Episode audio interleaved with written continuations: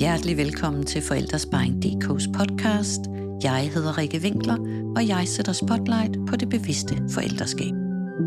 Du får viden og værktøjer til hverdagslivet med børn, hvor fokus det er at skrue ned for skæld ud og op for samarbejdet. Jeg håber, at du bliver inspireret, og jeg vil gerne indbyde dig til at tage det, som du kan bruge i dit liv og i den situation, du er i lige nu, og ellers lad resten ligge. Rigtig god fornøjelse. I dag der vil jeg gerne byde rigtig hjertelig velkommen til psykolog Ulla Dyrløv, som jeg har inviteret med her i den her podcast-episode for at tale om den digitale verden, børns brug af øh, iPad, iPhones og tablets osv. Så rigtig hjertelig velkommen til dig, Ulla. Tak skal du have, Rikke. Og tusind tak, fordi du vil være med og, og drysse af din ekspertise på området. Inden vi går så meget øh, helt i gang, så vil jeg sige, at jeg har for en, nogle år siden øh, købt din bog, der hedder Forstyr på dit barns digitale verden. Mm. Jeg kan faktisk ikke huske, hvornår den er fra. Den er fra to tusind atten. Ja, virkelig en god bog. Så den skal jeg nok også linke til inde i show notes, fordi det, jeg vil sige, udover at vi måske skulle præsentere dig lidt mere i virkeligheden. Fordi jeg sidder jo her og ved, hvem du er, og du er en af dem, del af dem, jeg altid siger, det er en af Danmarks dygtigste børnepsykologer. Men det kunne godt være, at vi lige skulle lave en lille intro af dig alligevel. Har du lyst til at sige et par ord? For du har også skrevet andre bøger end den. Ja, jamen tak for komplimentet. Jeg er børnepsykolog og har, har været det i toogtyve år. Og jeg startede med at være seks år i det kommunale som god gammeldags skolepsykolog, og var rigtig glad for det. Mm. Så var der en masse ting, jeg blev træt af der, som jeg ikke ville kede nogen som helst med. Og så besluttede jeg sammen med en kollega at lave familiepsykologisk praksis. Så de sidste sytten atten år har, har jeg været selvstændig, hvor jeg kun arbejder med børn, unge og deres familier. Så har jeg en lille sidegeschæft, som er tv. Jeg arbejder meget. Jeg er også psykolog for X-Factor og Bagedysten og nogle forskellige tv-programmer, men den øh, primære del af mit arbejde, det er klient, klienter, ja. Som jeg så ikke tager nye forløb af, skal jeg lige skynde mig at sige, fordi at jeg er meget booket op. Så holder jeg en del foredrag, og de foredrag, jeg holder, handler præcis om de bøger, jeg har skrevet. Den første bog, jeg skrev, hed, hedder Pilot for dit barn, ja. Som øh, i helt korte træk handler om at støtte forældre til at tage styringen over familielivet og øh, signalere styr på det, også når der ikke er styr på det, for ja. Det kan der jo ikke være hele tiden, øh, men hvor, at det er vigtigt, at børnene fornemmer, at der er styr på flyvemaskinen. Jeg har mm. selv en øh, meget stor flyskræk, og øh, jeg sammenligner det i bogen, man skal kunne som forældre, det som en pilot skal kunne for mig oppe i flyvemaskinen. Ja. Så har jeg skrevet en bog, der hedder Det professionelle kram, som handler om det er til henvendt til alle fagfolk, der arbejder med børn og unge. Hvad er det egentlig, man skal kunne, hvis man skal have succes i sit arbejde, når man arbejder med børn og unge? Så har jeg skrevet en bog til de unge, der hedder Flyvefærdig, en guide til voksenlivet. Den har jeg ja. skrevet sammen med min datter. Den var ja. dengang henvendt til de atten til fireogtyve-årige, men jeg vil sige, at nu giver jeg den altså og anbefaler den til femten-årige. Der er sket ja. et øh, enormt skred i forhold til, hvornår børn bliver øh, voksne. Og, øh, ja, og det er så sket over de sølle år, der er gået, siden den udkom i seksten. Mm. Så holdt ja. jeg lige et års pause, og så kom Forstyr på dit barns digitale verden, som jeg vil sige er den sværeste bog, jeg har skrevet. Den har jeg også skrevet sammen med min datter. Det er den sværeste bog, jeg har skrevet, fordi det er så komplekst et emne, og det vil vi jo også øh, mærke nu her, når vi skal dykke lidt ned i det. Ja. Det er også et emne, der kan få pissene i kog rundt omkring. Øh, når jeg holder det foredrag, så introducerer jeg altid med at sige, at I kommer til at blive monsterirriteret på mig undervejs, og det er helt okay. Fordi det er, altså enten så ser folk mig som en gammel dinosaur, der er sådan, åh mand, altså er du, har du overhovedet ikke fulgt med i tiden? Mm. Det her kan ikke lade sig gøre. Eller også, så bliver de pisse sure. Ja. Øhm, og, og det er okay, fordi ja. at, øh, altså, jeg skal selvfølgelig nok forsøge at formulere mig øh, på en måde, så jeg ikke, øh, så folk ikke slukker for det, eller holder op med at læse. Det er jo også det, der har været udfordringen i bogen. Præcis. Dels at formulere det på en måde, så jeg forhåbentlig også får givet min forståelse for, at det her, det er svært. Jeg har aldrig selv prøvet det. Jeg har tre børn, de er voksne, Og det sværeste, jeg skulle tage stilling til, det var, om de måtte få en Gameboy eller ej. Og det synes ja. jeg sådan set var svært nok. Ja, ja. Øhm, fordi ikke engang telefoner var kommet på det her tidspunkt, da mine børn var små. Jo, med nummer tre, men, øh, men de to andre var det ikke. Så, nej, nej. så jeg har stor respekt for, at det her er, altså det er den største udfordring, vi overhovedet står med i familielivet. Mm, øh, og ja. det er ikke bare i Danmark, det er jo verden over.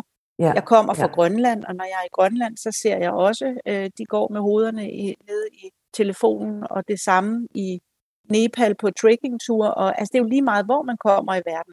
Ja, så, ja. Øh, og min bog, denne her bog, er netop blevet oversat til japansk, okay. øh, og det og i gang med at blive oversat til koreansk, og altså simpelthen fordi, Fedt. at øh, worldwide problem, det er det ja, her, ja.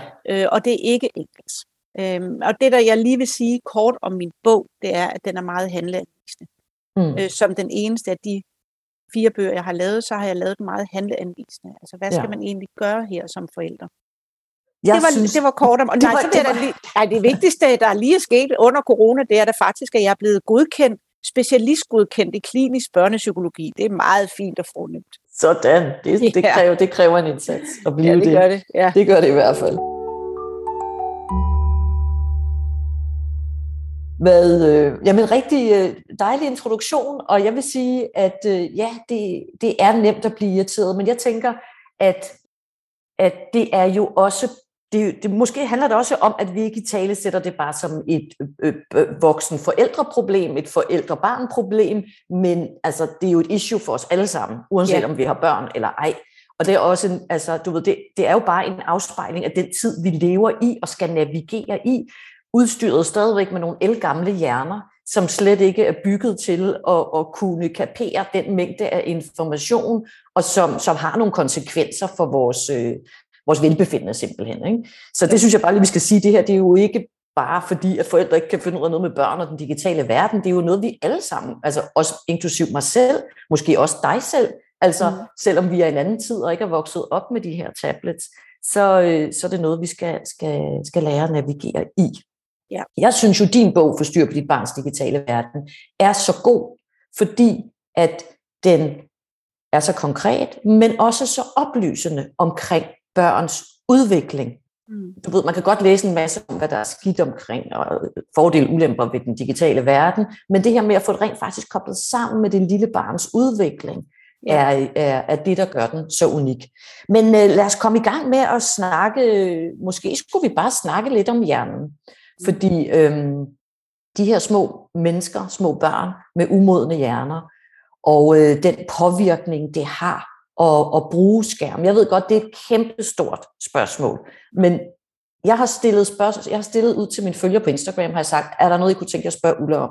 Og det skulle jeg lige hilse og sige, det er der rigtig, rigtig, rigtig mange, der har. Så jeg væltede, væltede omkuld af spørgsmål. Og det også folk spørger meget til, det er det her med, hvordan kan deres børn kapere brugen af skærm i forhold til alder? Mm. Er det for stort et spørgsmål at lægge ud nej, med? Nej, det kan vi godt lægge ud med. Altså, jeg vil sige, det der chokerede mig mest, at jeg er ikke hjerneekspert, skal jeg lige skynde mig at sige, men jeg er ekspert på børns udvikling, og herunder selvfølgelig også lidt om hjernen. Ja. Øh, men det der chokerede mig mest, da jeg skrev bogen og skulle læse øh, en masse fakta op omkring det, det er faktisk øh, skærmens påvirkning af det helt lille barns hjerne. Mm. Det nul til tre-årige barns hjerne. Aldrig er vores hjerne mere modtagelig end i de tre år. Øh, der er heller ikke noget tidspunkt i livet, hvor vi udvikler os lige så meget, som vi gør de første tre år. Mm. Og det, der er vigtigt at sige lige præcis om små børn, det er, øh, altså selvfølgelig er det for alle børn, men, men især når man er lille, al udvikling sker i samspil. Ja. Vi, vi kan ikke udvikle os isoleret. Der er ikke en eller anden, det, det troede man i gamle dage, så var der sådan fasespecifik, og det var Freud, der, der snakkede om, så gennemgår vi de her forskellige faser, og det er universelt og alle mulige andre ting, men senere hen har vi jo fundet ud af, via en masse god spædbarnsforskning, og hvor man har kunnet filme samspillet, at al udvikling foregår i et samspil. Og det, som skærmen gør, det er, at det går ind og forstyrrer samspillet. Ja. Og vi, vi, vi ved faktisk stadigvæk ikke, hvad det er lige præcis ved tablet og telefon, som er det, jeg kalder den digitale sut. Vi ved ikke præcis, hvad det er, der gør, at vores opmærksomhed bliver så optaget af det. Nej. Øhm, der er jo alle mulige sådan, teorier omkring, at det er, altså, vores hjerne belønner os for at øh, opdage nye ting, mm. øh, og for at opdage, om der er fare på færre. Og ja. Det vil sige notifikationer og lys, øh, glimt, altså de, de signaler, som skærmen sender ud af lys og lyd, er noget, der hele tiden skærper vores opmærksomhed. Ja. Men bare ikke til det gode, fordi det er jo hele tiden. Normalt, hvis vi ser i gamle dage, gamle, gamle dage, øh, så, så var det jo for at opdage, om der var fare på færre, eller om der var nogle nye gode ting, vi kunne belønne os selv med. Mm. Men det her, det er jo konstant. Det er sådan overload. Fuldstændig, og, ja. og det gør faktisk, at børn, helt små børn, udvikler sig ikke, som de skal. Altså, de er langsommere i deres udvikling i forhold. De bliver ikke lige så gode til at lege. De bliver ikke lige så gode til at forske, udforske. De bliver langsommere til at lære at læse. Altså, alle de her ting, vi har stoppet ind i tabletten, som, nej, hvor smart, nu kan dit barn lære at læse via en tablet, og nu kan dit barn lave påklædningsdukker via tabletten her. Ja. Men det giver ikke den samme læring, fordi den er todimensionel, todimensionel mm-hmm. og fordi det ikke foregår i et samspil. Der er en alt for stor risiko for, fordi alle børn holder kæft, pardon for mit sprog, ja. alle børn holder kæft i det øjeblik, de får en tablet i hånden, ja. eller en telefon. Det ja. kan man øh, afprøve derhjemme, hvis man har lyst til det. Øhm, det tror jeg, vi har prøvet. ja, jeg tror faktisk, det skal jeg være... Tror, den, jeg har prøvet, Ulla. det skal være den vildeste, vildeste blindtarmsbetændelse, der måske gør, at barnet ikke holder kæft, når de får en tablet i hånden. Ja, ja. Og det betyder, det er så faktisk det helt store problem, som ligger ud over alt det her, det er, at voksne mennesker, de vil have ro. Ja. Der skal være ro. Ja. Og børn er ikke rolige.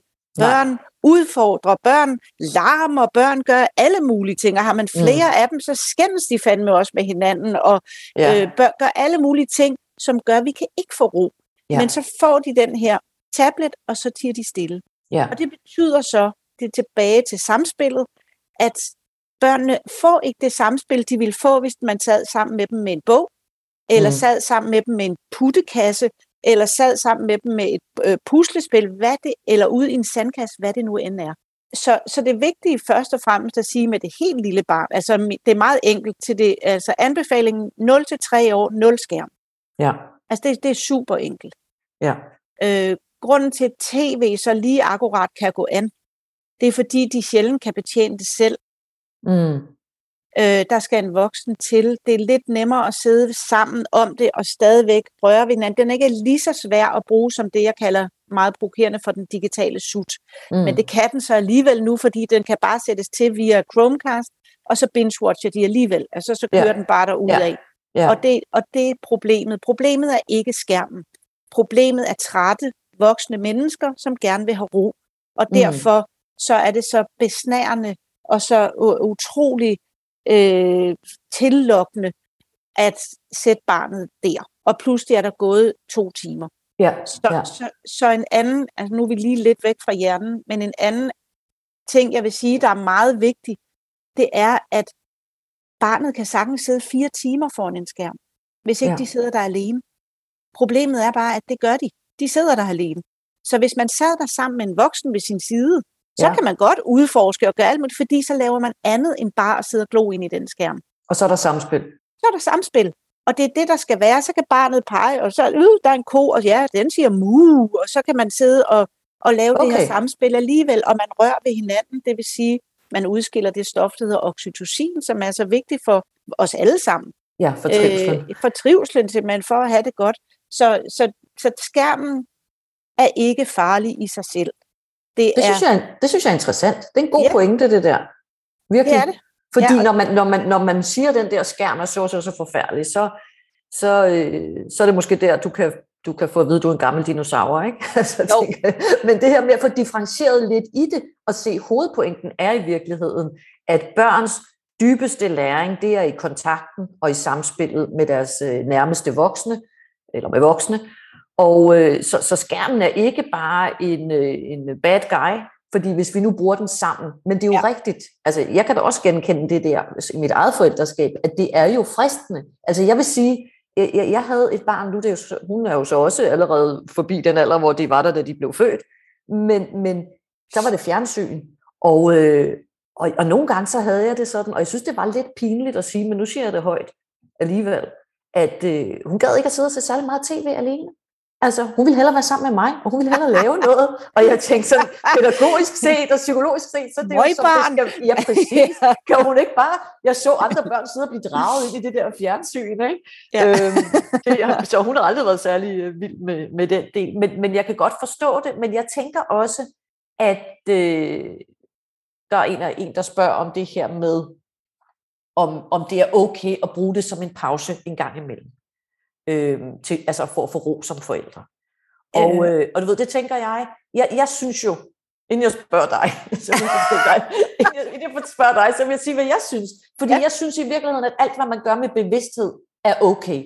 Man kan have en virkelig dårlig dag, man kan have det rigtig svært, man kan stå med nogle problemer, kriser, følelser i sit eget liv, eller, altså, eller træthed, fordi man ikke har sovet i fucking tre år. Altså, det, det er okay. Jeg synes, der er mange ting, der er okay, når vi bruger noget bevidsthed omkring det. Mm. Det, man bare skal, jamen det, man skal være klar over, hvis det er det nul til tre-årige barn, så kan man ja. være klar over, at man introducerer noget, der bliver øh, konfliktfyldt. Ja. Altså, hvis man bare lader være at introducere det, så er der jo ingen konflikter omkring det. Nej. Øh, og så, så hvis man rigtigt. bruger det som en pause, mm-hmm. så skal man bare være klar over, at man, det føder flere konflikter, ja. end det føder ro. Det er ja. sådan den ene, det ene argument for, altså normalt tænker vi jo en pause som noget, der giver os ro. Men ja. hvis det efterfølgende giver en hel masse uro og konflikter, ja. så har det ikke givet ro jo. Nej, altså, så, så er det så sådan det, en pseudo-ro. Ja, og det er nemlig den anden vigtige ting, der er at sige, øh, der er sket, jeg ved ikke, over de sidste måske ti år, at forældre til små børn tror, de skal være, skal være på hele tiden. De tror, de skal være sammen med deres barn hele tiden. Det skal de overhovedet ikke. Det har børn ikke godt af. Nej, børn har nej. brug for at kunne passe sig selv. Ja. Børn har brug for helt fra de helt, altså fra de tre uger gamle, skal man vende sig til at lægge dem væk. Selvfølgelig skal man kunne høre dem. Man skal aldrig være længere væk, end man ligesom kan høre, hvis de knækker lidt for højt. Og sådan, men men man, skal, man skal lægge dem væk, og man skal lave andre ting, end at være mor og far. Ja. Man skal for det første være kærester. Det er da i hvert fald en vigtig ting, man kan bruge mm, sin mm, tid på. Og så skal man jo også have vasket op, og man skal have vasket tøj, men det kan også være, at man gerne vil læse en bog, eller en god gammeldags avis, eller vil på sin tablet, så skal man gå ud af rummet, så barnet ikke ser den der tablet. Mm, og så sidder mm. man og lidt på den. Man må ikke bare, man skal sørge for at have et liv, der ikke handler om barnet. Yeah. Børn har ikke godt af at være centrum for begivenhederne. De har godt af at være med i begivenhedernes centrum. Det vil mm-hmm. sige, at de har godt af at høre, hvad der foregår, og bum, bum, bum. Vi har, nogle, et eller andet, vi har gang i et eller andet her, og det, det larmer og her, men det er fint, du ligger der. Ja, og du må også godt brokke dig en lille smule. Det er helt fint. Der er et eller andet, du gerne vil, som vi ikke kan se, fordi vi ikke kan forstå dit sprog endnu, men du er i gang med at knokle og lære at nå den der rangle, eller nå, hvad det nu end er, de ja. kæmper for. Ja. Så, så, og det gør altså, at det bliver væsentligt lettere at være forældre, hvis man lytter til det, den mm. anbefaling her. Så, man, ja. så får man masser af pauser, hvis man får lært sit barn, at barnet sagtens kan være alene, og i øvrigt skal lære at beskæftige sig selv. Der ja. er ikke noget så anstrengende som børn, der skal underholdes hele tiden. Nej. Øh, og voksne jo også, men nu holder vi os lige til børnene. øh, og, ja. altså, som simpelthen ikke kan, kan beskæftige sig selv. Mm. Og det, det skal de simpelthen lære. Og nogle ja. børn kan det, de fleste børn kan det, hvis de bare får lov at være i fred, så mm. kan de det faktisk.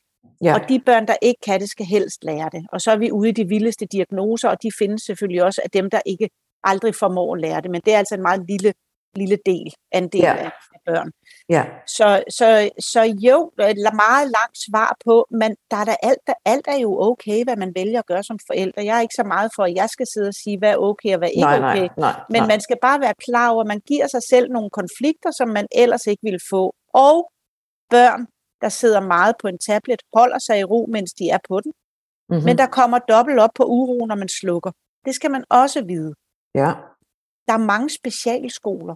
De bruger simpelthen tablets, fordi det er der nogen, der har sagt, det er virkelig godt, hvis man har autisme, og det er virkelig godt, hvis man har A D H D. Ja. Øhm, øh, og det er det ikke, Fordi det, man bare skal vide, er, at der kommer dobbelt op på uro, når man slukker for det. Mm-hmm. Øhm, det er der også mange, der ikke er klar over. Ja. Så, så den, den pause, du får her og nu, kære mor, hvis det er en mor, der spørger, øh, den ja. giver dig dobbelt op på uro bagefter. Så, så lær hellere dit barn at, være, at beskæftige sig selv, og de må mm. gerne brokke sig lidt, og de skal simpelthen kede sig uden at voksne går og siger, hmm, jamen, intelligente mennesker keder sig aldrig, eller sådan en eller anden dum, voksen, kedelig bemærkning, som børn, bare sådan, hold nu din kæft. Yeah, yeah. Altså, så øh, ja, det, det vil jeg sige, det vil være, et, en, det vil være min anbefaling, yeah. at bruge noget andet som pause. Mm. Og hvis man ellers har brug for en skærm, så sæt dig ned sammen med dit barn og se en film. Yeah. En, en dyrefilm, eller et eller andet, fordi det gider man også som voksen. Mm, Æ, det ja. gør jeg i hvert fald. Jeg synes, dyr er enormt interessante. Ja, ja. Og det synes børn også. Ja, det er rigtigt. Man kan godt finde noget, som måske er lidt mere, man selv synes er lidt sjovere at se også, end, ja. øh, end bare Gurli Gris, ikke? Jo, og en anden ting, der i øvrigt også er blevet muligt nu på en helt anden måde, det, det som jeg synes var lidt besværligt, da jeg havde små børn, ja, de hørte meget lyd, lydbånd dengang, mm, mine børn. Mm. Og det var jo besværligt, fordi man, det var på kassettebånd, og så skulle man have den der optager med rundt. Og sådan. Det kan man jo gøre virkelig nemt nu. Man kan jo lægge sig ned sammen med sit barn, eller sætte sig ned, og så kan man høre øh, et eller andet, om det er gode sange, eller en god øh, lydbog. Ja, ja, det er mega nemt i dag. Det er også en pause. Adgang til. Ja, ja, det er også en pause. Ja, så man skal lige tænke over, om der er andre måder at holde pause på, før ja. man bare lige stikker dem det ja. letteste. Men det er en rigtig, rigtig god pointe, som jeg er helt vild med. Altså det der med, at man, man køber sig måske en lille pause, men man får dobbelt op på konflikter bagefter. Altså ja. det er sådan nogle overvejelser, der, der er gode at have med, ikke? Så, hvornår er det så det gode tidspunkt at introducere tablets på? Nu siger vi, de nul til tre år er egentlig meget enkelt, siger du, de skal slet ikke have det. Ja, og så hele, altså nu siger jeg bare lige børnehavealder, det her er bare en anbefaling for, hvornår man kan begynde på det. Det er ikke, at børn tager skade, hvis de ikke får introduceret en tablet. Det er, det er vigtigt at sige, at en tablet kan en chimpanse betjene. Så man skal ikke være bange for, at ens barn kommer bagud rent teknologisk og alt muligt andet, hvis ikke man introducerer det, fordi det er jo selvfølgelig lavet så skidesmart. Så, ja. så selv en ni måneders baby kan finde ud af det. Så ja. man skal ikke tænke, uh, det er vigtigt, ellers kommer de bagud sådan rent uh, digitalt, nej, nej. Øh, te- teknologisk.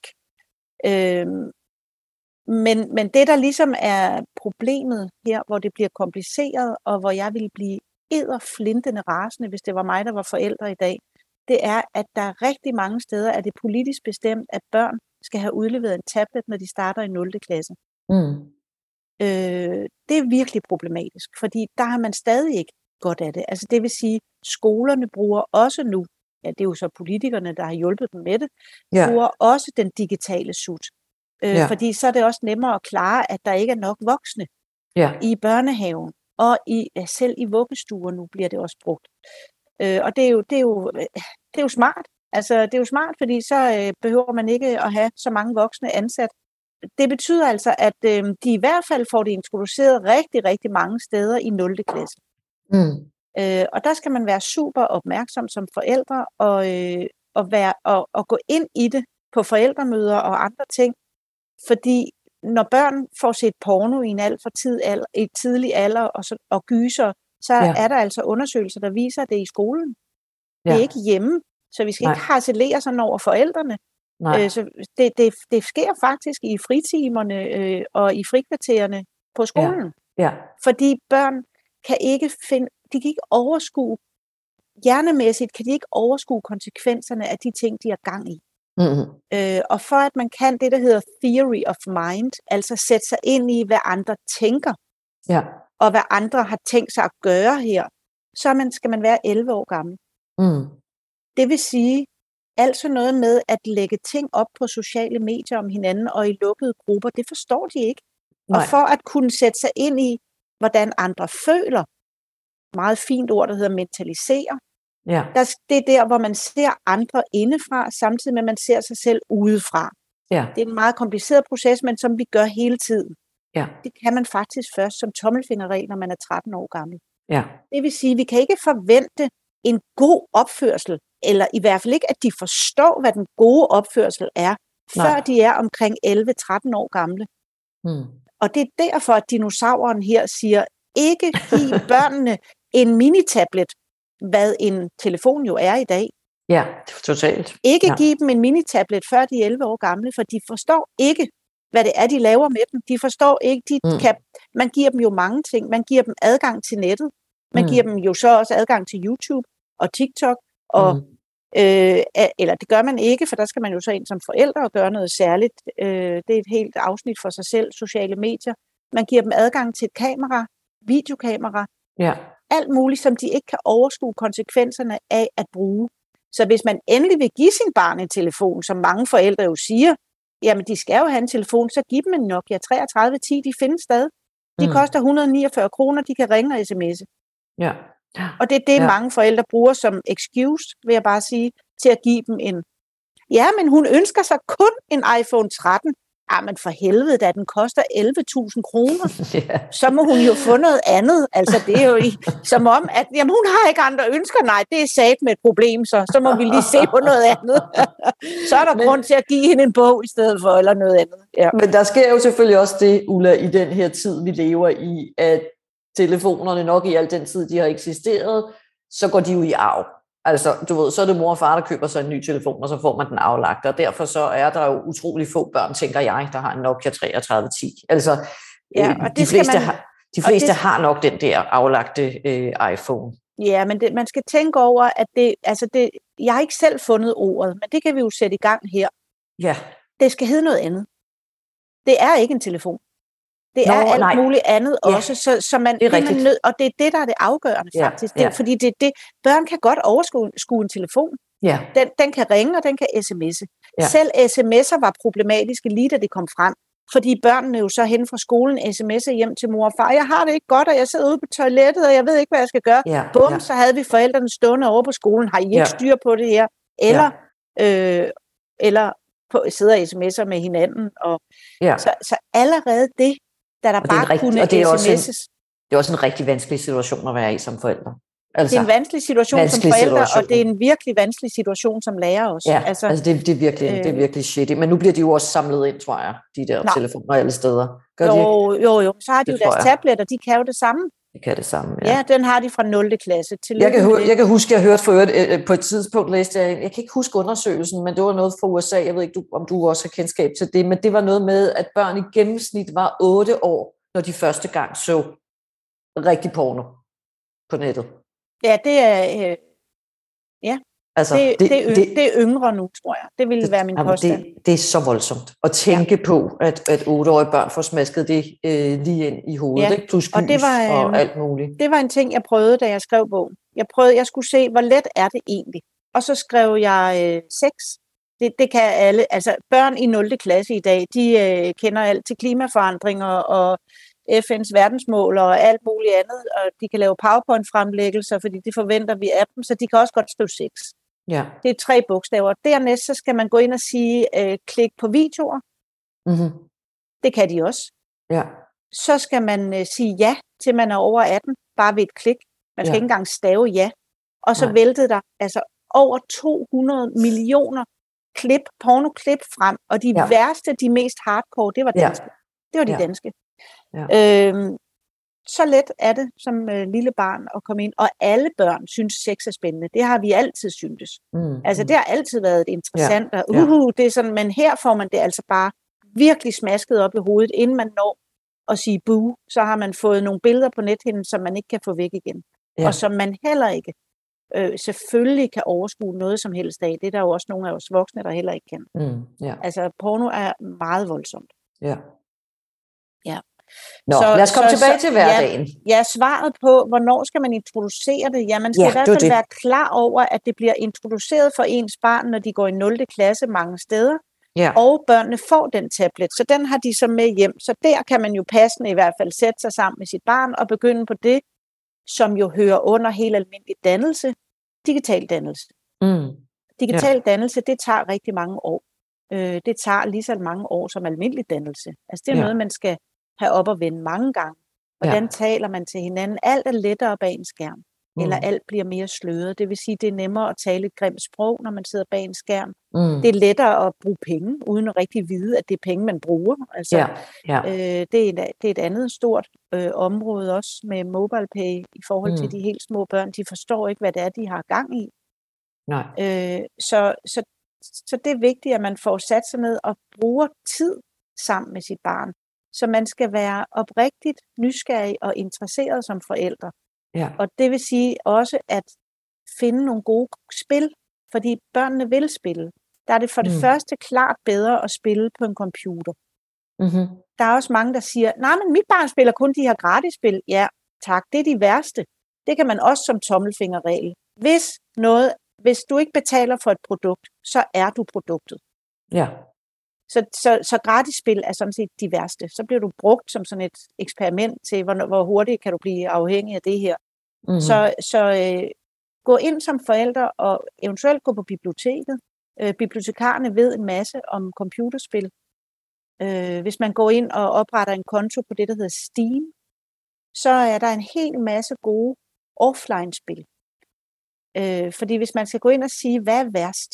Mm. Hvis vi skal starte med det værste. Værst er single player online. Okay. Så bliver det allerede lidt bedre, når det er multiplayer, fordi så er man sammen med nogen om noget. Og så bliver det endnu bedre, altså mindre belastende for hjernen, når det er offline-spil, fordi du kan sætte den på pause og sådan nogle forskellige ting. Det fortsætter ikke, mens du ligger ude og tisse og sådan nogle ting. Det er jo det, der er problemet med det andet. Det er jo, de stresser ud på væsenet, de stresser ud, hey, jeg skal lige, kan vi alle sammen lige holde pause? Nej, det kan vi ikke. Øh, det, hele, mm. det hele fortsætter. Mm. Øh, også mens de sidder og spiser aftensmad, så ved de også, åh oh, nej, de andre spiller det. Det er hele tiden sådan en fest, man, man går ud og ind af. Ja, ja. Øh, og hver gang man går ud af den, kan der jo risikere at ske helt fantastiske ting, man går glip af. Mm. Alle sådan nogle ting skal man lige sætte sig ind i som forældre, og det kan man ikke lade være med, synes jeg. Nej. Selvom man ikke gider. Og selvom man synes, altså jeg synes virkelig også, det var, det var ikke noget af det, der interesserede mig særlig meget. Der, der kunne man godt få offline-spil, da jeg havde børn. Mm. Øh, og alligevel lykkedes det mig virkelig at finde nogle gode spil, som vi kunne sidde og spille sammen. Og det kan man altså stadig. Så, øh, så få oprettet sådan en konto på Steam og blive inspireret til gode computerspil. Mm. Øh, være den hippe forældre, der introducerer computerspil for dit barn, i stedet for altid at være på bagkant, hvor det er børnene, der kommer og siger, jamen, nu spiller jeg Fortnite, nu spiller jeg G T A, nu spiller jeg, og så overhold aldersgrænserne. Ja, også ja. På sociale medier. Mm. Det er tretten år. tretten år skal man være for at måtte få sociale medier. Ja. Hvis man er under tretten år, når man får det, så er det forældrene, deres ansvar. Det vil sige, mm. hvis man er udsat for ting på nettet, på Facebook, TikTok, øh, Instagram, jamen så kan man sige, at man har taget loven i egen hånd. Mm. Som forældre. Og så får man altså ingen hjælp fra dem. Fra Facebook Nej. og altså fra, øh, ja, fra dem, der ejer øh, mediet. Så det, jeg synes, det er meget vigtigt, at man i hvert fald som minimum tilstræber sig at overholde aldersgrænserne. Der er, de er ikke givet ud af den blå luft, også Nej. på computerspil og film og andre ting. Og så øh, skal man selvfølgelig kende sit barn, fordi det kan godt være, at man har et barn på otte år, der spiller G T A, og man skal være atten. Men hvis ens barn kun tror, at spillet kan køre fede biler, og det er det eneste, man gør, så er det fint nok. Mm. Men det skal man jo kende sit barn, og kende, hvordan bruger mit barn spillet. Fordi ja. Der er også nogen, der siger, vores pige, hun sidder kun og spiller Sims, som om, at det er bare helt harmløst. Nå jo, men hvis hun drukner alle simmerne i byen, og sætter manden til at være utro med, hele, med alle kvinderne, så er det ikke sikkert, at hun nødvendigvis er i super duper trivsel. Det er man nødt til ligesom at ind og se på. Ja, hvordan ja. bruger barnet spillet? Nå, ja. Så ja. aldersgrænser er svære, men skal man sætte noget på så, øh, og tid, så er det aldrig mere end halvanden time alene i hele børnehavealderen. Halvanden time? Høj, ja, faktisk en. Jeg retter det lige, fordi det er faktisk en time, jeg siger. En, en time. time i hele børnehavealderen. Alene. Alene, om dagen? Ja. Okay. Og det betyder ikke, at de skal have det, ellers tager de skade af det. Det betyder bare, at hvis det endelig skal være, så gør det, men vid, hvad de laver derinde. Ja. Ja. Øh, fordi det er blevet så let. Ja. Og der er nogen, der synes, det er sjovt, at øh, for eksempel Gurli Gris, hvis de sidder og binge-watcher Gurli Gris, så, pludselig, så foreslår YouTube jo, algoritmen gør jo pludselig, at den foreslår Hvis du synes, den her er sjov, så synes du nok også, den her er sjov. Præcis, og så er præcis. Det pludselig Gurli Gris, der får klippet ørerne af, eller bliver ja. skudt, eller nej, det er Mickey Mouse, der får klippet ørerne af, og Gurli Gris, der bliver skudt. Og det skræmmer ja. altså børnehavebørn. Ja, ja. Øh, og så igennem hele folkeskoletiden og gymnasiet med, og her bliver det selvfølgelig utrolig svært, der er det halvanden til to timer alene. Mm. Og de er altså meget, meget hurtigt brugt. Og så spørger nogle forældre allerede, jamen hvad så med de skolerelaterede ting? Øh, ja, ja. Jamen der er meget få skolerelaterede ting, man skal, på net, altså, man skal bruge nettet til. Mm. Faktisk. Så kan man jo hente de ting, man skal bruge. Øh, og så lærer børnene at slå notifikationer fra. Ja, ja. Øh, for notifikationer kan hjernen rigtig godt lide. Det er mm. netop det her med, det er noget, øh, noget nyt, der lige kommer i stillet. Bing, bing. Ja, ja. Og det kan være fare på færre, tror hjernen, og det kan være noget nyt og spændende, som man virkelig skal er nødt til at skal have, fordi det, så, det nyder man virkelig det her. Ikke? Mm. Så, så vi bliver forstyrret hele tiden. Der er en rektor på et gymnasium i Nyborg, som er ret fantastisk. Han har lavet sammen med eleverne øh, online-fri gymnasium. Ja. Og det går helt fantastisk. Børnene, eller de unge mennesker, er super glade for det. De har fået en langt bedre koncentration. De har fået mm. det bedre socialt. Så han kører sit eget lille eksperiment derovre, som ja. jeg synes, vi andre skal følge interesseret med i. Spændende. Ja. Der er en her, hvis jeg må stille spørgsmål fra mm. en af, af lytterne. Måske har vi været lidt omkring det, men der er en, der siger, tæller tegnefilm-tv på samme måde som for eksempel spil og YouTube, når der snakkes om skærm? Er der forskel? Differentierer du imellem, om de ser tegnefilm, eller om de spiller, eller om de er på YouTube? Jamen, det kommer an på, hvad de ser det på. Det vigtige er, at de ikke ser det på en tablet eller på en telefon, ja. som de selv fuldstændig kan betjene. Øh, ja. det, det vigtige er, at man, så det ikke, igen er det ikke tegnefilmen, der er skadelig. Det Nej. er det, hvis de sidder alene i tre timer og ser det, og det kommer de hurtigt til, hvis de ja. får en tablet i hånden.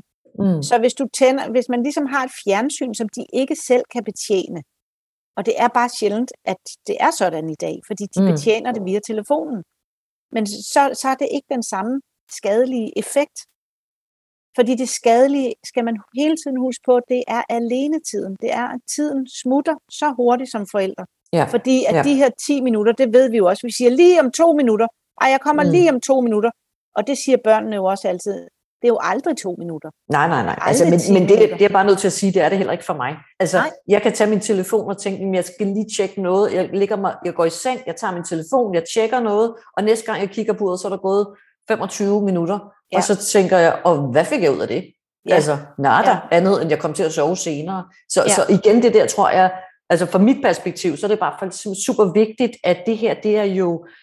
Altså, som så mange andre ting, så er det jo så, så relationsbestemt. Vi er jo også rollemodeller. Det er jo ja. ikke bare, at børnene må, må, må sådan og sådan, og, og så må vi andre noget andet. Det er jo også en kæmpe invitation til at se på vores egen adfærd, ja. vores egen øh, øh, undersøgelse af, hvad vi, øh, hvad vi ser og ikke ser. Og, altså, ja. det, der er jo sådan et parallelt spor i det, som man kan sige, når vi snakker om den der digitale dannelse, så er der, der mange af os, der er på bagkant selv.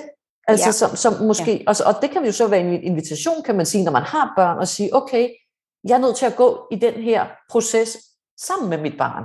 Ja, altså, præcis. Og så øh, vil, det er fuldstændig rigtigt. Så vil jeg lige derudover også sige, at der findes virkelig mange gode film og tegnefilm, og også virkelig mange gode spil, og det er det, der er vigtigt, man er inde som forældre og introducerer. Mm, så mm. så når, når den forælder her spørger, er der forskel på tegnefilm og bløb, så det, kommer det også an på, hvad det er for nogle tegnefilm. Yeah. Altså det, det er også Klar. vigtigt at sige, der, der er kæmpe kvalitet, vi skal sørge, og der findes så meget crap, mm. men der findes også så meget kvalitet. Yeah. Altså yeah. gode, altså, der ved jeg godt nu, jeg er meget gammeldags, men, men, men også tilbage til de gode gammeldags uh, Disney-film, altså yeah. og Anders And, ligesom der er forskel på, når man ser... Uh, hvad hedder det nu, om fredagen? Disney Show. Disney Show, ja. Så er der altid to mega lange, elendige, øh, der, hvor det hele går så hurtigt, og så er der to af de gammeldags. Mm, og meget mm. ofte er det altså de gammeldags, børnene godt kan lide. Ja. For børn kan godt se, hvad der er kvalitet. Ja. De kan godt både se, når det er tegnet ordentligt, og lavet mm, ordentligt, og når mm. historierne er ordentlige. Ja. Der, der er masser hurtigt lavet noget, som bare taler ned til børn. Og det, det, det tror jeg måske er endnu vigtigere til dig, der spørger øh, om, øh, hvad er mest skadeligt. Så er det måske også vigtigt at sige, hvad er, hvor er der mest kvalitet at hente? Ja. Så hvis man endelig skal sætte sit barn og se en tegnefilm eller noget, så er det også bare vigtigt at finde noget ordentligt. Og det mm. kan man meget let i dag. Ja. Man skal bare ja. lige sætte sig lidt ind i det. Mm. Øh, så det, det er bare en anden vigtig ting. Og så er det rigtigt, vi er jo selvfølgelig rollemodeller. Ja. Og der er lavet store undersøgelser, der viser, at når familier prøver at lave digitale regler derhjemme, eller skærmregler, så er det børnene, det er syv til tretten år, de børn her, der er lavet i undersøgelsen, det er dem, der er kede af, at forældrene ikke overholder reglerne, ja, ja, som de ja. selv laver for fan. Ja. Hvad er det for noget? Og jeg sidder også med børn, der er så kede af, det skal man bare vide som forældre. Jeg ja. taler jo med børn hver dag, stort set hver dag, og de er kede af, at deres forældre er så meget på. Mm. Og de er som om, at deres forældre bare siger ja og nej, uden rigtigt. Det kan jeg også huske, jeg sagde til min mor, har du hørt, hvad jeg sagde? Ja, ja, ja. Så gentag, sagde jeg så, for jeg troede ikke, hun havde nej. hørt efter. Ikke? Men det er bare blevet endnu mere. Og mange gange har man så heller ikke rigtig hørt det, fordi man selv lige har siddet med hovedet nede i en skærm. Ja, ja, man selv lige er blevet forstyrret. Ikke? Ja, men jeg tænker, man... der er også noget med tempoet i de her ting, som du faktisk også er lidt inde på. Ikke? Ja. Altså, øh, når man ser øh, øh, Astrid Lindgren, ja. Dibi, ja. Emil, Øhm, så er det jo sådan et helt langsomt tempo, når man ser på det i dag, frem for nogle af de øh, nyere ting og tegnefilm, ikke? Altså, ja, tror du, er der forskel? Alfons Joldberg, ja. Tror du, der, er der forskel? Ved du noget om det? Er der forskel på, om man ser noget, hvor det er mennesker, der er med, eller om det er altså Gurli Gris, tegnefilms? Øh, altså, ja, tror du, der, der er jo, noget i det? Øh, nej, det tror jeg faktisk ikke. Men jeg tror, der, der er meget det, jeg kalder kvalitet. Altså, der er meget forskel på tempoet, som du er inde på, men ja. også historien. Ja. Altså, hvor børn kan godt lide gentagelser. Ja. Børn kan godt lide at noget, og selvfølgelig også, at, det, at de kan følge med i det. Altså, mm. øh, så, så, så noget, der derfor var Alfons Joldberg ikke så tosset endda, og det samme med Snøvsen. Og dejlig Thomas Winding, der læser op der, hvor man en dejlig, behagelig stemme og en god historie. Ja. Øh, så så der, der er i hvert fald noget med, jeg tror, at det vigtigste, det er, at børn kan godt lide kvalitet, og de kan godt skelne, men de ja. kan jo ikke selv, de skal introduceres for det. De ja. kan jo ikke selv finde det. Så, så, så ofte er det børn, der introducerer noget for børn. Nogen mm. har set et eller andet, Øh, crap, der går luftens helte, var det dengang mine børn var små, sådan noget virkelig hurtigt, øh, elendigt noget, uden historie, uden hoved og hale i. Mm, og så, mm. så er det jo nogle børn, der kommer og siger i børnehaven, det, det, det jeg har set, du, du og luftens helte, du, du, du, og så kommer de hjem og siger, jeg vil også til luftens helte. Ja, ja. Uden at forældrene, eller nu kan det så også være Fortnite, jamen nu vil jeg også spille det her Fortnite, og ingen har sat sig ind i, hvad er det? Er der måske ja. noget, der er bedre her? Ja. Så når, også når nogen siger, altså, øh, der, der er nogen, der bare siger, at mit barn må i hvert fald ikke spille Fortnite. Nej, men hvad må de så spille? Altså, ja. øh, prøv, prøv at sætte jer ind i, der, der findes jo masser af gode ting. Nå, ja, det har jeg sagt ja. en gang. Men, det har vi så. Ja, men der er mange ja. ting i det. Men jeg kan se, der er også nogle spørgsmål, der handler om noget om at øh, lave aftaler med børn. Ja. I forhold til brugen af det.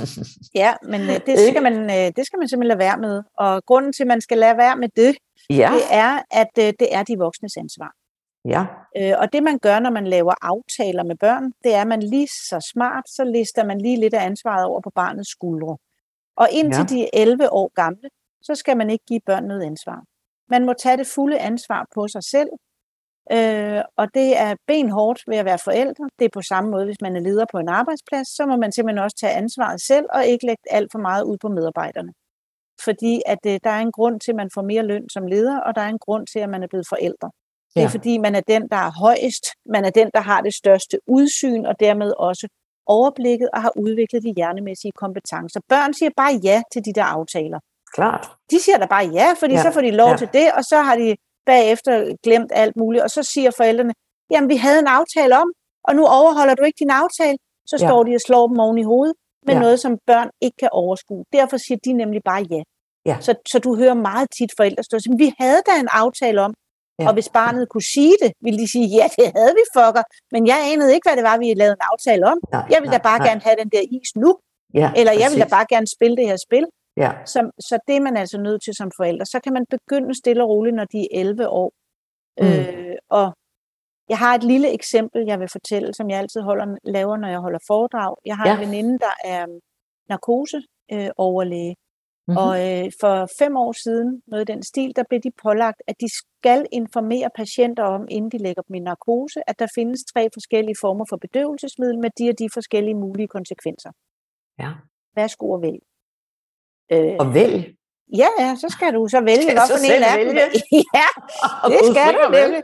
Og det smarte ved det er jo, at hvis der sker noget, så dør, var det, så det også lige skyld. Lidt dit eget ansvar. Det er der ikke nogen, der siger til dig. Det kunne de ikke drømme om, men det behøver de heller ikke. For alene det, at du fik tre valgmuligheder, gør, at du selv tager ansvaret. Det er det, der sker for mange børn. Både ja. i, når man laver aftaler, men også når man får nogle forskellige valgmuligheder, som man ikke kan overskue konsekvenserne af. Mm, så ja. behøver forældrene ikke stå og sige, jamen, det var der, du valgte den jo selv. Nej, ja. alene det, at du selv fik muligheden mm, for at vælge, gør, mm, man tager ansvaret over ja. noget, man ikke kan overhovedet have en skid forstand på. Ja, ja. Så det er altså benhårdt, at man... Nu ved jeg ikke, hvad det var, de ville spørge om med de der aftaler. Jeg var så hurtig jo, til at sige, det skal ja, man lade være med. Ja, ja, men der er lidt forskellige variationer af det i virkeligheden. Der er det her, som du så implicit har svaret på, hvordan laver man en, en aftale med en seks, som en seksårig kan holde. Det, det, det kan jeg høre, altså du ved, det kan man ikke. Nej. Man, altså, man, kan godt, man kan godt lave nogle rammer og sige, at der er en halv time spil, men man kan ikke, have en, man kan ikke forvente, at en seksårig så kan forstå den og sige, nå, nu lukker jeg, nu kan jeg se, at der er gået tredive minutter, helt okay. Nej, altså det, den del af det, man skal ikke lave en aftale omkring det, man skal give en besked, man skal sætte en ramme. Altså, ja, og man kan fint. heller ikke forvente, at de ikke brokker sig og græder og, og bliver ulykkelige og vrede bagefter. Det, det, det er så reaktionen. Det er så det næste spørgsmål. Hvordan sætter man grænser for brug uden at få en konflikt? Jamen, for det første så får man konflikter. Det er også bare vigtigt at sige. Yeah. Konflikter, lige så snart der er mere end et menneske til stede i et rum, så er der potentielt set konflikter. Yeah. Og med børn vil der være konflikter, især hvis man prøver at undgå dem. Mm. Konflikter har det med at vokse, hvis man prøver at undgå dem. Fordi at det menneske, man er sammen med, så kan mærke, ups, der er en, der er svag. Altså hvis barnet kan mærke, at forældrene er bange for en konflikt og prøver at undgå den, så vil barnet udfordre. Ja. Fordi barnet vil ikke have en forælder, som ikke tør en konflikt. Nej. De vil have en stærk forælder. Det er utrygt, selvfølgelig. Altså, det er tilbage, til, på tilbage til pilotrollen. Ja. Jeg vil fandme heller ikke have en pilot, som, er, som ikke kan håndtere mig, eller kan håndtere øh, turbulensen, eller hvad det nu er. Det skal de bare udstråle, at de har styr på. Så, så man kan ikke undgå konflikter, men den bedste måde alligevel at undgå dem på, det er ved at, at tage styringen fuldstændig. Lave rammerne, læs for eksempel min bog eller andre bøger. Der er også lavet andre bøger om dem. Jeg, min er som sagt meget handleanvisende. Lav nogle rammer ud fra den. Ja. Præsenter det for dit barn og sige, at det går i gang fra på mandag eller fra på onsdag. Giv dem lige et par dage til at vende sig til. Det bliver de nye regler. Ja. Så er der en mor, der har sendt sådan et billede til mig. Efter hun havde læst min bog, så har hun lavet sådan nogle øh, sedler, hvor der står øh, digitalfri zone. Og det vil sige hele stuen for eksempel. Mm. Der må man ikke bruge, heller ikke hende. Der må man ikke bruge noget digitalt. Så der ligesom er rum, man kan gå ind i, hvor der slet ikke er noget digitalt. Mm. Det synes jeg, det har jeg ikke selv anbefalet, men det synes jeg faktisk også er en rigtig god idé. Ja. Ja. Øh, og så sådan noget med at gå på alle sammen samtidig. Fordi mm. der er også det her med, ja, hvis man så har lavet en aftale med sit barn og øh, alt muligt andet, og så sidder man selv med, med skærmen nede under bordet lige og smugkigger lidt i den, mm. det opdager de jo også, og så ved der jo, altså børn kan virkelig ikke lide dobbeltmorale, og det, det forstår jeg altså godt. Ja, så det kan ja. man også sørge for. Men, men man undgår bedst konflikter ved at have tænkt sig om, ja. lave en klar dagsorden, præsentere det for barnet, og så sørg altid for, at der er noget, der er til diskussion. Det er ja. ikke til diskussion, du, du må spille en time om dagen, hvis det er det, man beslutter, men vi kan godt diskutere, hvornår den time er placeret. Ja. Det er ikke til diskussion, du, du, du, men vi kan godt sørge for, at der er noget til diskussion, som ja. er tilpasset, hvad barnet kan overskue. Ja. Ja. Øh, og så endelig lade være med at lade, lade dem være på skærm en time før sengetid. Og det er mm. simpelthen på grund af det blå lys. Altså, ja. de, de, de får simpelthen svære ved at falde i søvn, men de kan sagtens ligge og høre lydbog. Ja. Ja. Altså øh, også når de kommer i seng, lad dem ligge og høre en lydbog, og det falder man nemlig i søvn til. Det holder ikke en bog. Mm. Det gør lyset til gengæld. altså det blå lys. Ja. Så, øhm, så ja, der var igen mange råd i det ene, men det ene er, altså jeg tror det, det allerstørste, det er det med konflikter. Man kan ja. ikke undgå dem. Nej. Børn, og børn brokker sig. Det er ja. det min største harcelering mod den digitale sut. Det mm. er, at man vil, vil have børn til at holde op med at brokke sig. De ja. skal brokke sig. Det er en eneste ja. mulighed, børn, især de små børn, har for at gøre opmærksom på, der er noget galt her. Ja. Jeg har det ikke godt. Der, der skal ske noget. De brokker sig. Det jeg er plejer også altid at sige, at en del af det at være barn, det er at glæde sig til at blive voksen og selv at bestemme. Ja, præcis. Så der, det er så, også så, så, der, så der skal være brok. Altså, ja. der er brok. Og, det, og jeg tror, altså hele mindsetet omkring det, er min erfaring, at det gør en forskel. Altså, hvis ens fokus er at undgå konflikter, og undgå øh, øh, vredesudbrud, eller kæmpe diskussioner, hvis det, hvis det er det, der er ens mål, så kommer man jo aldrig i mål. Men hvis man ligesom kan sige, det er en del af pakken, at der er konflikter, når jeg ja. sætter rammerne for den her tablet. Ja. Men der er en anden ting, som jeg synes, der er lidt alvorlig, som, øh, som inden vi skal til at slutte af, jeg synes, vi bliver nødt til at tale om, Ulla. Ja. Og det er, at øh, nu har vi talt om, hvor, altså, hvordan vi kan gøre, hvornår vi bør introducere, eller hvordan vi kan sætte nogle gode rammer og se tingene sammen, og det har mere betydning, øh, hele den kontaktfulde del, at vi er sammen med børnene, og vi har snakket om tidspunkter, som fylder hos meget. Men vi har også, det ved jeg i hvert fald, både fra de spørgsmål, jeg har fået, men også fra folk, der henvender sig til mig, vi har også forældre, der står med børn på otte ni år, der øh, har udviklet det, jeg vil sige, en afhængighed mm. øh, af, af brugen, hvor det er meget svært at, øh, at trappe ud af det, mm. eller komme ud af det, eller det kan føles uoverskueligt som forældre. Mm. Øhm, det kan være, der er en her, der har skrevet, min datter på ni år søger skærmen, skærmen rigtig, rigtig meget. Hvordan trapper vi hende bedst ned på skærmtid? Ja. Og det synes jeg åbner op for en invitation, en snak om, at netop som du siger, der er det der belønningscenter, der er dopamin, der bliver udløst med notifikationer og alt det, der, der aktiverer vores hjerne, som jo, som jo skaber, altså det er jo kernen i, i, i afhængighed, ikke? Altså mm. at, at man får den her belønningsudløsende øh, yeah. hormonstof, dopamin. Så yeah. hvis vi har børn, der er der, altså, og, hvis, og hvis vi nu skal bruge stort ord og snakke lidt afhængighed og komme ud af det. Altså, ja, man, man skal jo finde ud af først og fremmest, hvad er det, de er afhængige af? Hvad er det, hun laver på, hvad er det, hun laver med skærmen? Ja. Øh, for er der øh, er der noget socialt derinde? Er der noget, man kan blive udelukket fra, hvis man ikke? Altså, man er nødt til først at finde frem til, hvad består afhængigheden af? Fordi ja. hun sidder jo og laver noget på skærmen. Ja. Så er det blot et spil, som øh, det, jeg kan høre, det er nok ikke et offline-spil, hun sidder og spiller. Og det er nok heller ikke. Måske sidder hun og ser YouTube hele tiden. Det kunne det være. Det kunne også godt være TikTok, som mange forældre tror er helt harmløst. Det er det virkelig, virkelig ikke. Det er mm. måske det mest vanedannende overhovedet. Mm. Det er TikTok. Mm. Fordi det er bitte, bitte små videoer, som aldrig bliver kedeligt, og det kører i et non-stop øh, væk. Ja. Øh, så så det, hun skal først og fremmest ind og finde ud af, hvad er det, mit barn er afhængig af. Mm. Er det rent faktisk øh, dopamin, det handler om, eller er det et usundt klassemiljø, som man bliver udelukket af, hvis man ikke er med i det her? Ja. Øh, så, så igen er det desværre ikke så enkelt. Og det næste, der så komplicerer det yderligere, det er, hvad er hendes alternativ? Mm. Er mor og far spændende? Mm. Eller er de meget kedelige at være sammen med?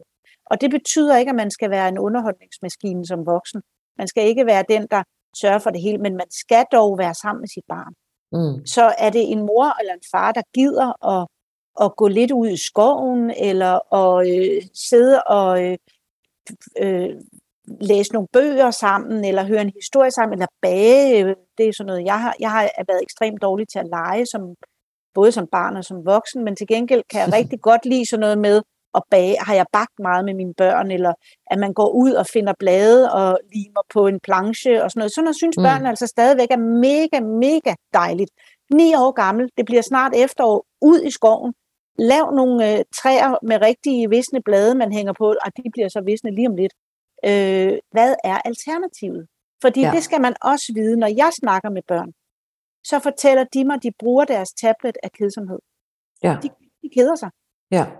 Og det er ikke kun fordi, at de er blevet dårlige til at beskæftige sig selv. Det er altså også fordi, der er mange forældre, der er trætte. Mm. De er trætte. Ja. De håber ikke, kan det virkelig være rigtigt? Det skal være så besværligt. Mm. Og jeg ved godt, at nu kommer vi lidt væk fra hjernen, men det er fordi lige her tænker jeg faktisk ikke, altså først og fremmest skal man i hvert fald finde ud af, hvad er mit barn afhængig af? Ja.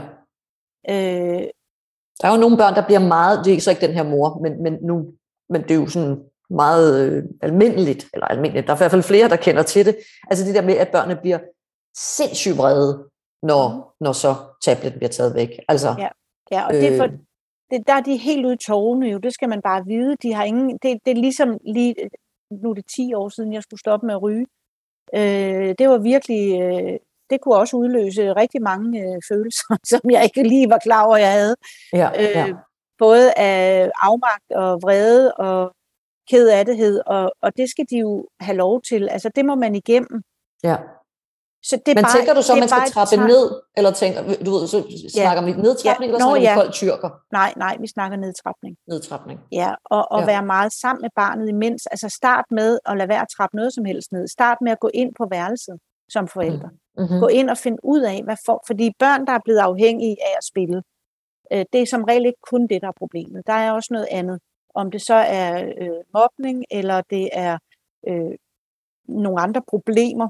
Det kan også handle om en diagnose, som man ikke har fundet ud af, fordi jeg får også børn i ottende og niende klasse nu med autisme, som mm. ikke er blevet opdaget, fordi de har bare siddet og spillet. Mm. Børn, der holder kæft, de får simpelthen ikke hjælp. Mm. Øh, og det, det er selvfølgelig også et problem. Så man kan jo starte med at gå ind på værelset. Så børn, der spiller meget, isolerer sig. Det var det, jeg ville sige. Bryd isolationen. Gå ind til dem. Ja. Også selvom de vil smide dig ud. Det er, børn har ret til et privatliv, ja. Men privatliv kan sagtens også foregå med en åben dør. Mm. Øh, i, i hvert fald to timer om dagen. Så man kan starte med at åbne døren. Ja. Dernæst kan man bevæge sig derind. Og man siger der, når de vil smide en ud.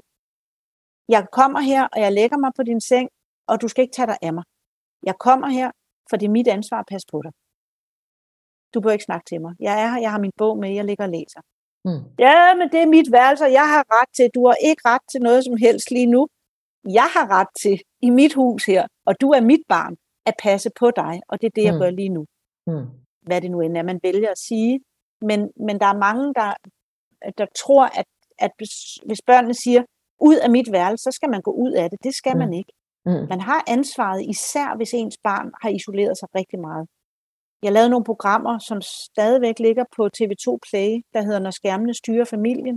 Der vil man kunne se Lukas, som er tretten år, som er blevet afhængig. Han er holdt op med at, han er næsten stoppet med at gå til fodbold. Han er også begyndt at stoppe med at gå i skole. Han er begyndt at udvikle fysiske tegn på mistrivsel. Øh, han har ondt i hovedet. Han er tabt sig. Han, han, han er træt. Han har det ikke godt. Han spiller Fortnite hele tiden. otte mm. timer om dagen. Øh, og, øh, og her, der kan man ligesom se, hvordan jeg hjælper dem ud af det. Og øh, Lukas er helt ude af det i dag. Øh, og han lignede faktisk en, der havde en diagnose. Jeg var i tvivl, om det handlede om autisme, men det var det ikke. Det handlede simpelthen om, at han havde spillet for meget. Mm. Han, øh, var, han havde mistet øh, grebet om det, og han, ja. han havde, han, vi har jo brug, vi er jo flokdyr, vi har brug for andre mennesker. Ja. Så derfor det sidste, øh, den sidste ting, jeg også vil sige, er, virtuelle venskaber er ikke det samme, og det kan ikke erstatte fysiske venskaber. Det er meget vigtigt. Virtuelle mm. venskaber kan være et supplement, og et rigtig godt supplement. Ja. Men vi har brug for at være sammen med andre mennesker. Selv den vildeste autist skal have mindst én fysisk ven. Man er nødt til simpelthen at sørge for, at der er nogen, man kan være fysisk sammen med. Fordi ja. det giver noget helt andet.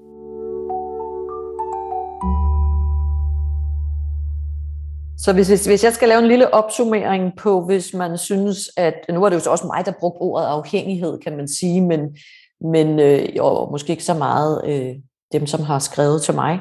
Men, men hvis man skal have brudt, hvis man skal have skruet ned, hvis man kan se, at ens barn bruger det rigtig, rigtig meget, så start med at bryde isolationen, start i kontakten i virkeligheden. Ja, øh, måske også til...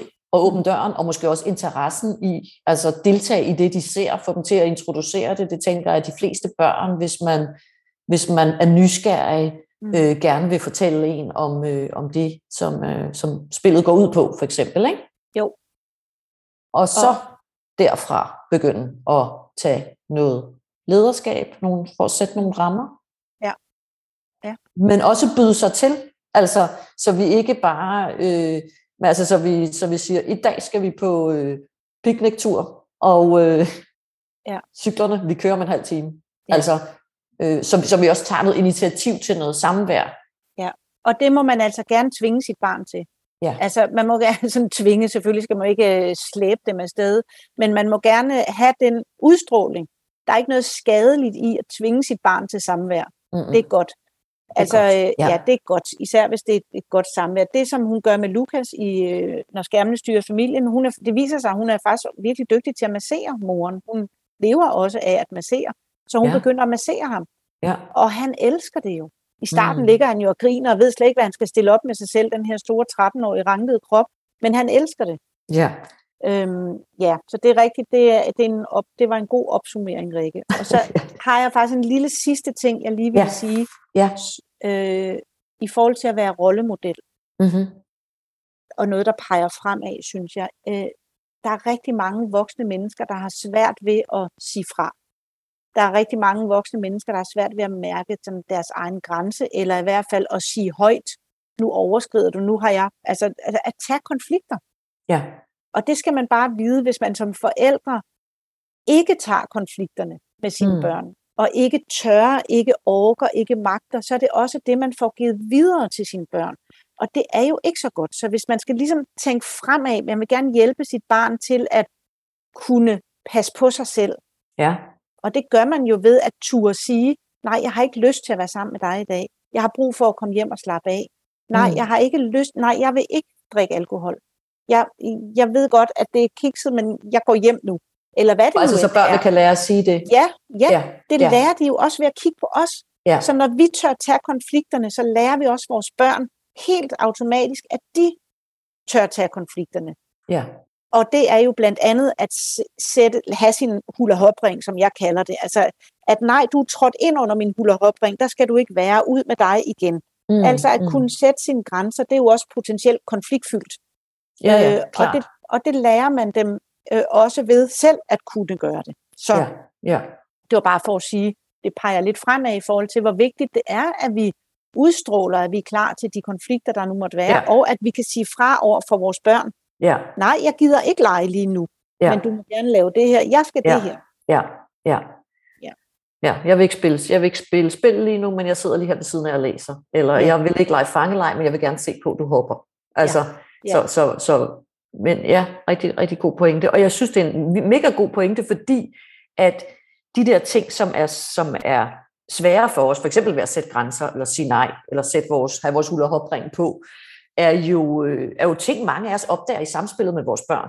Mm. Altså, vi får børn, og så bliver det tydeligt, at der er noget her, der er svært ved at sige, hvor vi er svært ved at sige nej eller holde fast. Og derfor kan det tit være en god motivationsfaktor at sige, okay, jeg øver mig, altså jeg går ind i det her, fordi så er jeg også med til at vise mit barn, når det står ude i det begyndende natteliv som teenager og fremad, at det også gerne må sige nej til ting. Ja. Det kan godt ja. være en motivationsfaktor til at gøre noget, som er svært lige nu og her. Ja, præcis. Og vi kan synes, det er så synd for vores børn, når de ikke lige får det, vi gerne vil have, og de græder, mm. og det er synd, mm. men det er jo indbygget i os. Vi skal tage os af dem. Ja, men, ja, men ja. så er det, at vi kommer til at, at, at tale til sårbarheden i dem. Vi skal også ja. tale til styrken i dem, netop fordi så bliver de stærke. Præcis. Det var en smuk afslutning. Ulla, hvad hed det program med ham, Lukas? Hvad sagde du, det hed? Når skærmene styrer familien. Når skærmene styrer familien. Ja, der er to programmer. Og det er på T V to Play. Ja. Godt, det skriver vi også i episoden, og din altså, bog jeg skriver håber, jeg også. Jeg, jeg ved ikke, om de stadig ligger der. Det skal vi nok lige tjekke. Nå, okay, det tjekker vi. Ja. Og så er der din bog, Forstyr på dit barns digitale verden, som man kan fra Lindhardt og Ringe. Hvad Hof. hedder det? Hof. Ja, det er story, ja. Og øh, den kan man jo sikkert både købe og låne på biblioteket, måske også på og noget lydbog, det ved jeg ikke. Ja, ja det, det kan man også. Ja. Ja. Så det er hermed en inspiration givet videre, og så håber jeg, at vi har formået, altså jeg, jeg kunne jo tale med dig i timevis, fordi jeg tænker, ja. du, og du, du øh, må få travlt. Det her digitale verden, den er jo ligesom kommet for at blive. Ja. ja. Og være rift om dig. Så derfor er jeg rigtig, rigtig glad for, at du har lyst, haft lyst til at være med, og jeg håber, vi har kunne give noget inspiration. Jeg synes, selvom jeg læste din bog og hørt på dig i mange sammenhænge, så, så synes jeg, jeg er inspireret og har fået nogle ting, der står klare for mig. Så det håber jeg også er lykkedes for lytterne, at vi har givet dem lidt inspiration til det. Mm. Ja, det, det håber jeg virkelig også. Ja, ja. Så de ikke bare synes, vi er to gamle dinosaurer, ja, der sidder her og snakker. Ja. Også der om, voksede op med Ingrid og lillebror. Godt. Tusind ja. tak, fordi du har været med, Ulla. Ja, og tak, fordi jeg måtte. Ha' det godt, Rikke. Tak. Hej. Hej.